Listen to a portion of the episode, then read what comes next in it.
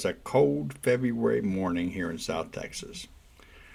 February the 4th, February, the month of love. Well, this morning I wanted to share with you uh, two things. One is a love poem in celebration of this month, and the second is, well, a love story. It's a short story uh, called Stella's Tea Kettle. I wrote it some time back. I'm not sure I wrote it as a love story, but stories tend to take on their own persona. I'll let you be the judge of that. But first, When You Are Old by William Butler Yeats. When you are old and gray and full of sleep, nodding by the fire, take down this book and slowly read and dream of the soft look your eyes had once and of their shadows deep. How many loved your moments of glad grace and loved your beauty with love false or true? But one man loved the pilgrim soul in you and loved the sorrows of your changing face. And bending down beside the glowing bars, murmur a little sadly how love fled and paced upon the mountains overhead and hid his face amid a crowd of stars. And now, Stella's tea kettle. In the kitchen, Stella was standing by the stove with her back to me.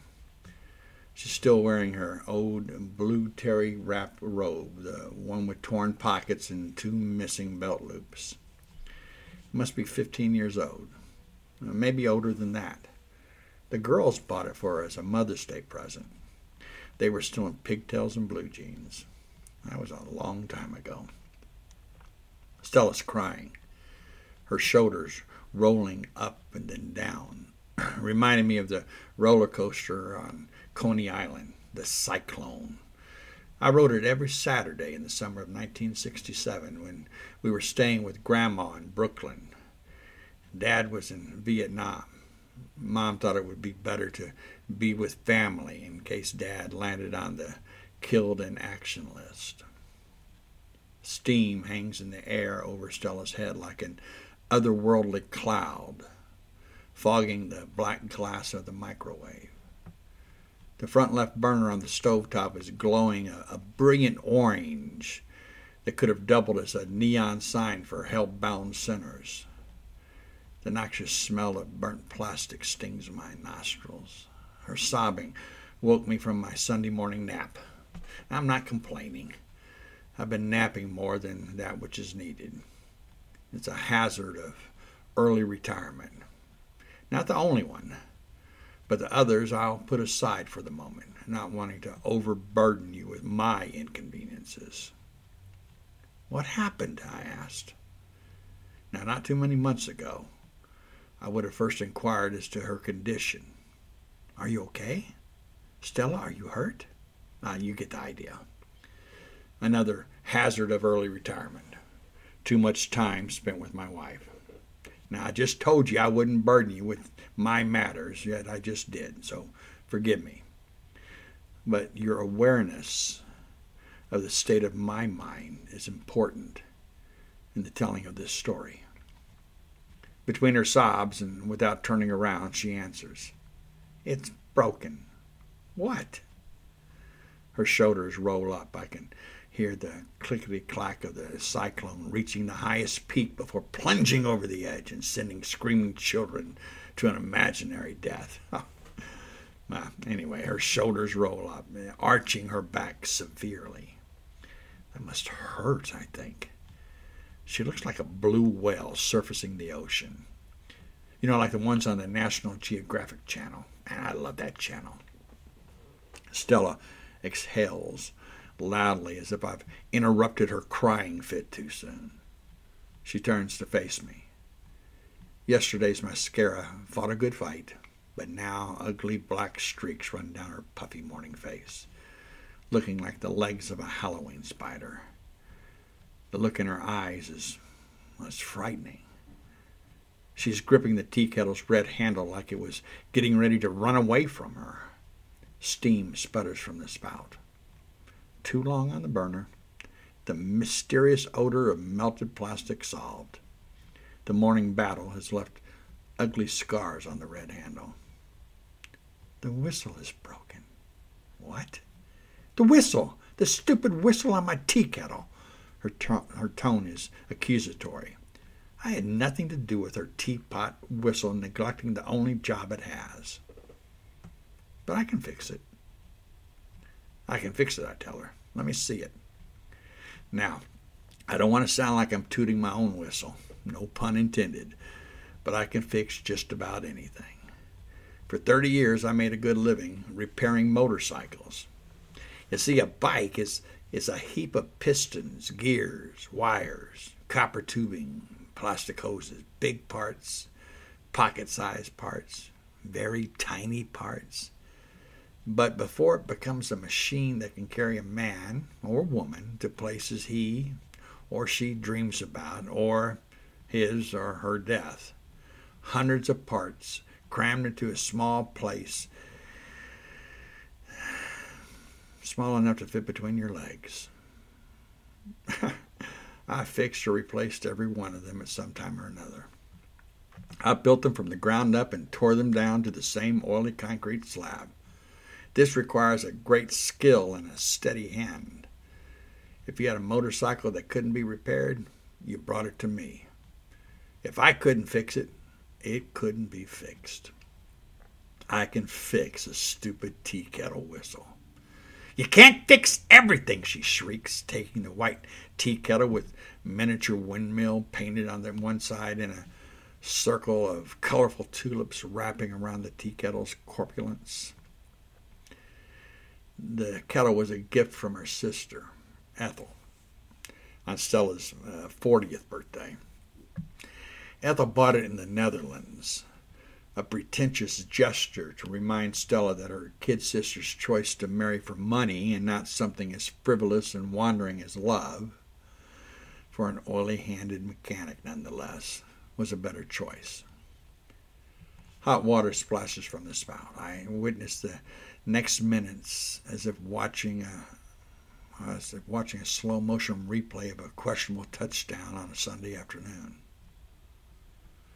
The water splashes on her wrist. She jerks her hand away. The kettle tips.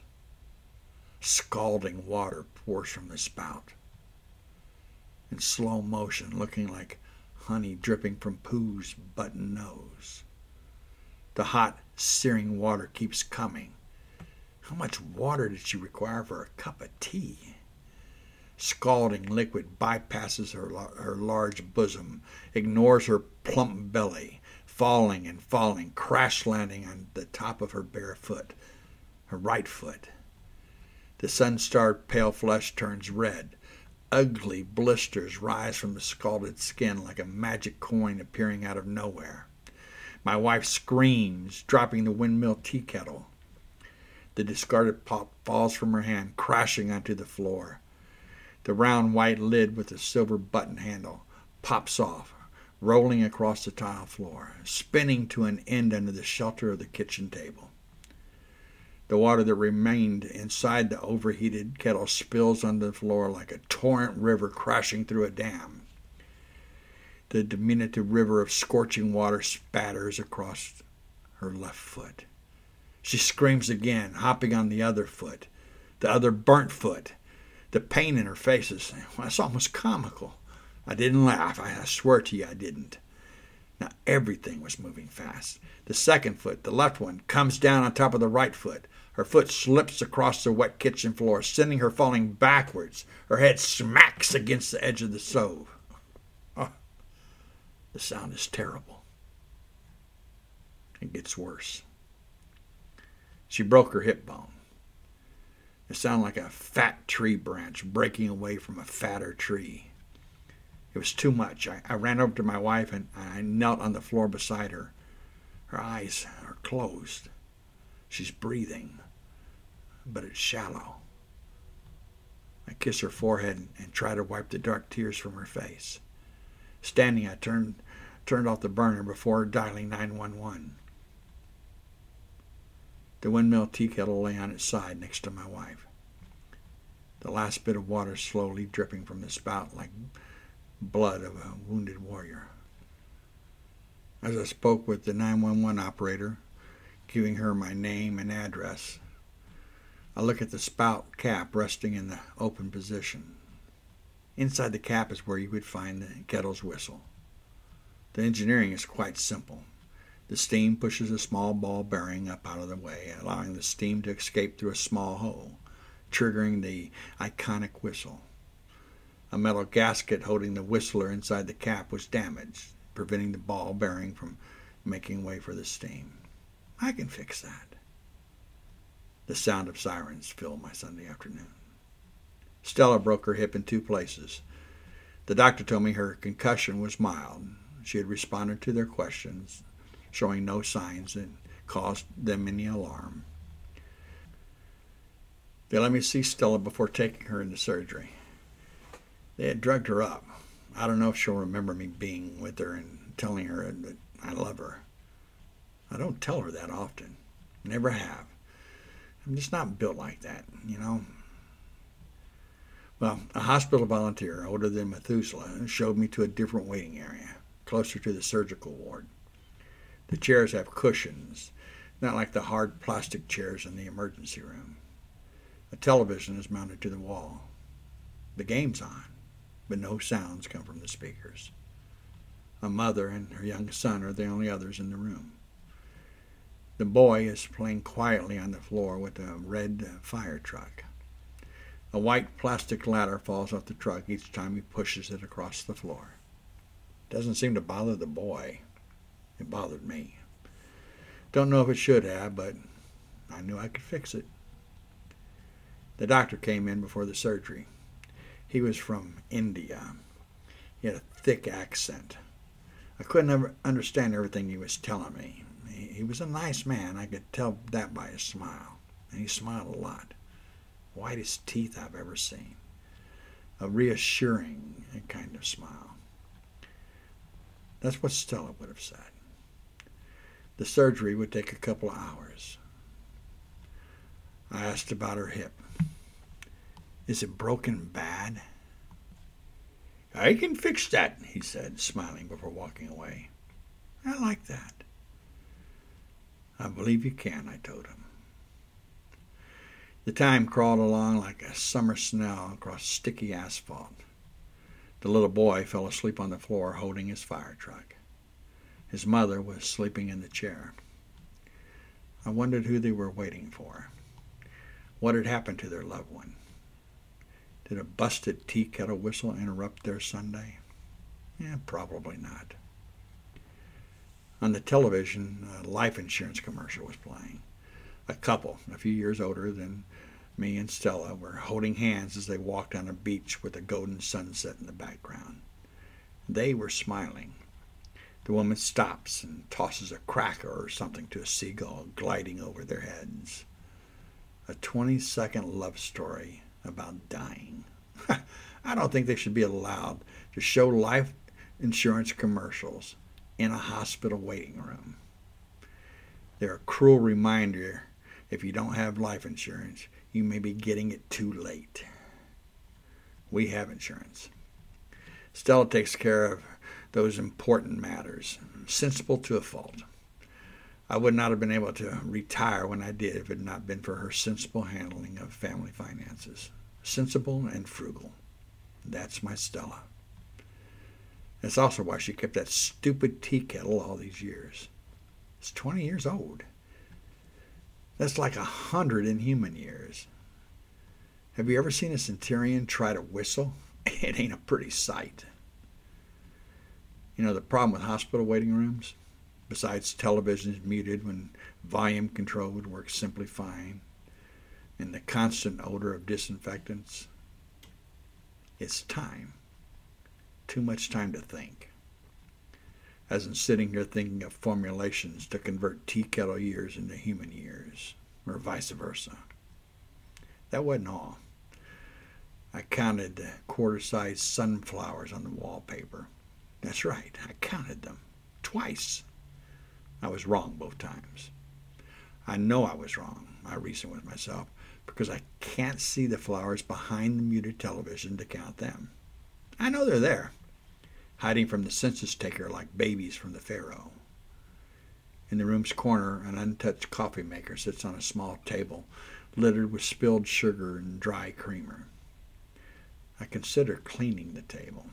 Instead, I concocted a debate with myself as to whose responsibility it is to clean up this mess. The person who made it? A hospital worker? A hired cleaning service that comes in after all the lights are out and the visitors gone? At the end of this mono debate, I determined only that it was not I who would clean the mess. Too much thinking time. I looked around the room, hoping to find something else to ponder over. Anything that would keep me from thinking about Stella. I didn't want to think about all the days that went by without me telling her I love her. She's never missed a day telling me. I love you, she said. I know, I tell her. Do you love me? she asked. How many times have I told you I do? One too few. Even on her bad days, you know, the ones that come every month like clockwork, she would tell me she loves me. Oh boy, now those were bad days. Bad days for her. Cramps that would double over the toughest of men caused her to only miss a step or two before continuing with her day. When she went through the change, it was the happiest she had ever been. No hot flashes or irritable moods for Stella. Getting older never bothered her a bit. I try not to think about the time I bought her a gym membership for an anniversary gift. I know, she had put it on. She had put on some weight, you know, after the change. The look on her face when I handed her the gift told me everything I needed to know. I screwed up. She thought I was giving her a gym membership because I didn't like the way she looked carrying the extra pounds. You think I'm fat, she accused me, not holding back the tears. That wasn't why I did it. I was worried about her health. You probably don't believe me. She sure didn't. A doctor came into the room dressed in green scrubs, like on the hospital shows Stella's always watching. It's a lady doctor. She walks over to the sleeping mother and taps her softly on the shoulder. I can't hear their conversation, but not that I was trying to, but I could tell from the mother's reaction to the news was good. A few minutes later, a nurse came in. The mother picked up her sleeping boy from the floor and follows the nurse. Now it's only me, the muted television, sunflower wallpaper, and an empty coffee pot waiting on time to do what time does. Across the room, the white toy ladder and the boy's fire truck are lying on the floor. I walk over and pick them up. Two of the tabs that would secure the ladder to the fire truck were broken off. I can fix this, I tell the empty room. I place the red truck on a glass table. Taking out my pocket knife, I make a couple of quick cuts on the end of the ladder. I pull my Zippo ladder from the same pocket. A minute later, with a quick melt weld, I snap the ladder back onto the truck and put it on the table. Maybe they'd see it if they came back. I didn't think they'd be back. Whoever they were waiting for was doing well no reason to return to a room where people wait to hear the words doing well or pray not to hear the words they fear. A slight whiff of melted plastic rekindles memories of the tea kettle with the broken whistler and scalding water burning flesh. A 911 call. Sirens. Oh, what a morning. It's been over two hours. I pray a little. I'm not good at talking to God another st- another thing that Stella did for both of us.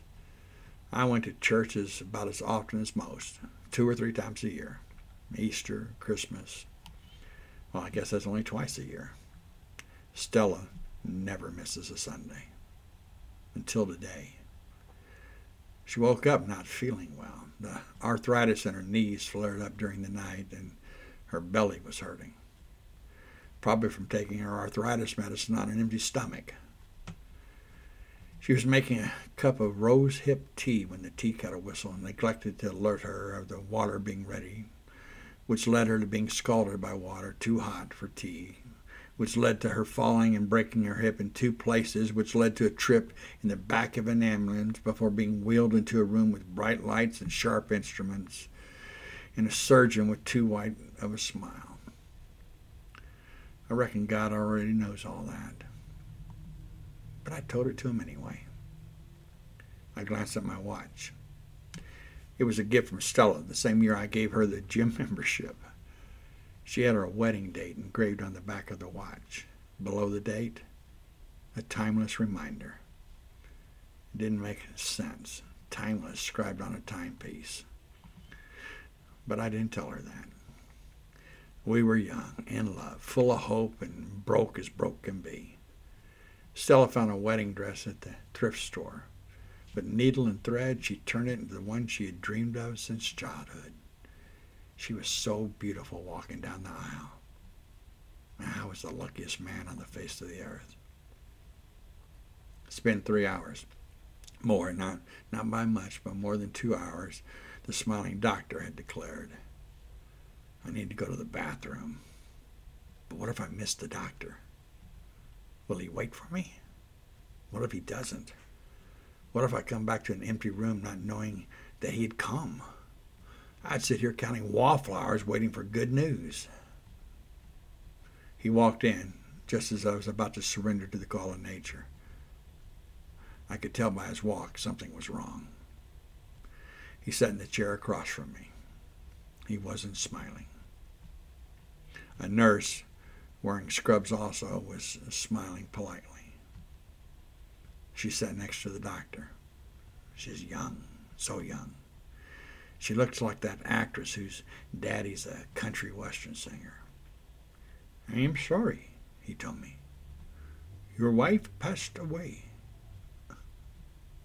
I couldn't I couldn't say anything. There was no breath in my lungs. I looked at the doctor and then at the nurse. She had stopped smiling. An aortic rupture. The doctor was explaining to me how it happened. I couldn't understand him. The nurse was there with him to help and to clarify. Stella had an abdominal aortic aneurysm. That's where her stomach had been hurting. It wasn't the arthritis medicine. The aneurysm could have been there for years, undetected. The aortic rupture happened as they were closing her after the hip surgery. It is exceedingly rare, he tells me. I look at the nurse, and she nods in agreement. I am sorry, he tells me again. The nurse touches my hand. Can I call someone for you? I shake my head. No. No, thank you. Some time passed before I left the hospital. So much paperwork. Decisions needed to be made. The type of decisions Stella was good at making at. Not me. But she's not here. I drove around until dusk. I didn't want to go back to the house. But I have a hard time seeing at night. The headlamps from other cars are blinding. I should see an eye doctor, I guess. Not anytime soon. And I forgot about going to the bathroom before I left the hospital, so I turned the car towards home. I called the girls. They'd fly home tonight. I told them not to. I said, wait till tomorrow. It'll be better. They need time to make their own arrangements unreasonable haste is the direct road to error. One of Stella's favorite quotes. I fell asleep in the living room, sitting in my favorite chair. When I awoke, it was still dark outside. A small folding table was placed beside my chair. I don't remember putting it there. On the small table was an almost empty coffee cup the coffee smells a lot like bourbon. Next to the cup is a small screwdriver and a pair of needle-nose pliers. Stella's teapot with windmills and tulips is next to the tools. My reading glasses are on the floor. I drop them, chasing after the little ball from the whistle. I pick them up and place them on my nose. It's 4:20 a.m. Carrying the cup and the kettle into the kitchen, I flip on the light with my elbow. I fill the kettle with water and put it on the burner. I don't want coffee or rosehip tea. Maybe I just want to hear that whistle. I told you early on that it was important you understand my state of mind. Why I said or thought the things I did at a time when my wife needed me the most. 4:20 a.m. is a good time for confession. To confess to you what you don't say when the sun comes up and lights come on and you can see your mirror, your face in the mirror. I never stopped loving Stella. It's the kind of love you have for the familiar, for the comfortable parts of life. Not the kind of love I had for her when she wore a white mended wedding dress and looked up at me like I was the best thing that ever happened to her. The type of love you feel when your heart beats against hers and you fall asleep with your lips against her neck. The love you feel when you wake up next to her and all you can think about is coming, coming, the coming night when, when you'll lay next to her again. I had lost that love somewhere along the way. They had taken all the tubes and wires off of her. A white sheet pulled up to her shoulders. I could see the small scar under her chin. The one she got chasing a new puppy out of the house after it had done its business on her sofa. She tripped over the dog's water bowl, hitting her chin on the washing machine. Ah, oh, that little puppy. I can't remember what we called it, but it came right over to her and started licking her face. She was laughing and crying and hugging that puppy. Shiloh, that's what it was. We called him Shiloh. Dead Stella looks like sleeping Stella. I kiss her neck and leave the hospital with the sunflower wallpaper and soundless TVs. I should have told her I love her. The tea kettle whistles. I let it whistle and whistle and whistle. The water will eventually boil down like love sometimes does. Then the whistling stops. How many times did you call Stella? I asked the tea kettle. One too few, I answer. I turn off the burner before the water is gone. Somewhere inside me is a love that I lost, rolling around like the little ball in a tea kettle whistle. I can fix this, Stella. I can fix it.